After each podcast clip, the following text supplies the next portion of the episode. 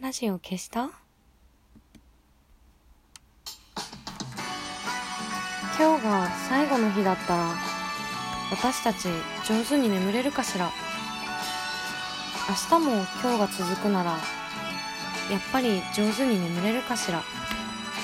これから始まる約10分間があなたにとって天国でも地獄でもなく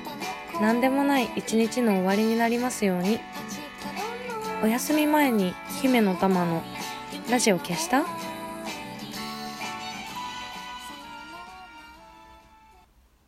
姫の玉のラジオ消した？この番組はラジオトークからいつかのどこかのあなたにお送りしております。昔父親がサッカーの試合を見ながら泣き出したことがあってあのあれよ？スタジアムとかじゃなくてリビングようちの。あのめったに泣かないというか多分泣いてるところを見たことがなくて。しかもねそれがなんかこう子供の嘘泣きみたいな。そう泣き方だったから最初ふざけてるのかなって思ったんだけど泣いてて。椅子の上で体育座りして泣いてて。なんかまあ私スポーツやったことないしサッカーもそんなに見たことなかったから他の試合とそのその日流れてた試合と何が違うのかも全然わからなかったしあの父がね何に共感してたのかもわからなくてまあだからつまり全くわからんという 感じだったんだけどその私がですよあのこの間ねプロレスの試合を見て号泣して。別に私プロレスやってるわけじゃないので。あの我ながらなんで泣いたのか全くわからないんだけど。あのまあなんかいくつかね理由っぽいものはねあるんですよ。でもなんかなんだろう。そのうん理由っぽいっていうだけでじゃあ何が引っかかったのかっていうのわからないっていうなんかわからないんだけど泣ける泣いてしまったっていうなんかその文章書いたりとか喋ったりとか割と何でも言葉にするのが仕事だから言葉にできないけどなんか体の方が先にあの反応しているみたいなことがねすごくね久しぶりだったからびっくりした。あのね12月25日にあったね。あそう去年のクリスマスだね。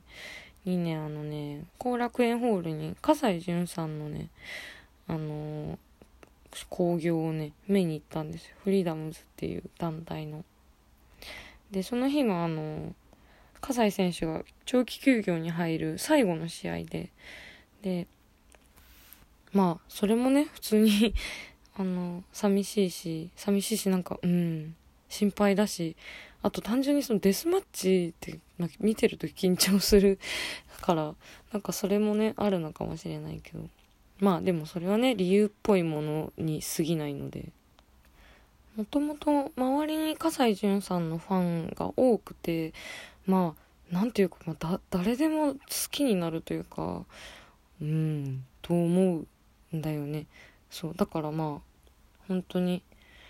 本当にかっこいい。まあそれはみんな好きになるなっていう選手で。で私もまあかっこいいなと思ってはいたんだけど去年初めてフリーダムズのあの10周年の興行を見に行った時にメインの試合に出ていてで葛西さんは王者として出ていて杉浦徹選手があの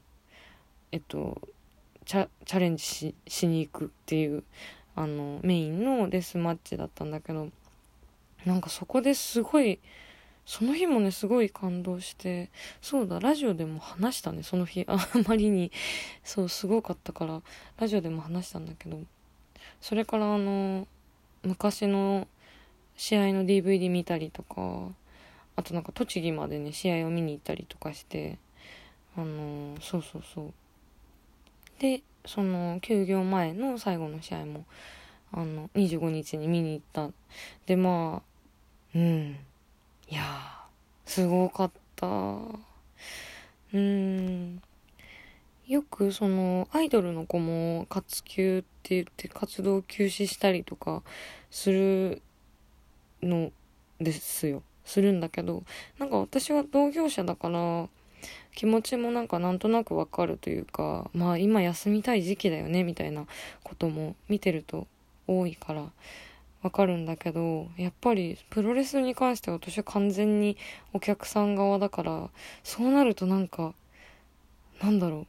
うもう見られなかったらどうしようとかね万が一戻ってくると分かっていても多少やっぱり不安になったりとかしてなんか初めてファンの気持ちが あの分かったなっていうそう感じなんだけど。あの最後のマイクパフォーマンスとかもなくてあのトレードマークのゴーグルをリングの上に置いて去っていったんだけれどそのその試合自体は興行のメインじゃなくてメインはその前回の10周年興行の時に葛西選手に勝った杉浦選手の防衛戦だったのね。でその試合が本当にすごくてあのーもう、か、葛西選手の試合の時点で、もうなんかこう、レモンサワーが涙に変わって、ダクダクしてたんだけど、本当にメインの試合がすごくて、うん、もうなんか、どっちも、あ、どっちもってその、相手のビオレント・ジャック選手も、どっちももうね、相手を押さえつけたり、押さえつけられたりしながら、何回でも立ち上がるんだよね。なんか、わな、なんだろう。どっちかがこう抑えられるために頑張って立ち上がってとも思うけどなんかもう本当にすごすぎてもうもう頑張らなくていいよ。頑張って みたいな。複雑な気持ちにそうなりながらでも楽しく応援するんだけど。なんかでも全部試合が全部終わった後に楽しかったっていうところに集約されるんだよね。なんかそこにすごく魅力があって今回の試合も終わった後杉浦選手もジャック選手もすごく楽しかったっていうのをあのマイクを通しておっしゃっててそれがねやっぱりすごくいいなって思う。なんか好きなことって楽しいことばっかりじゃないというか一番好きなことって結構辛い瞬間も多くてでもなんかそういうネガティブなネガティブっていうか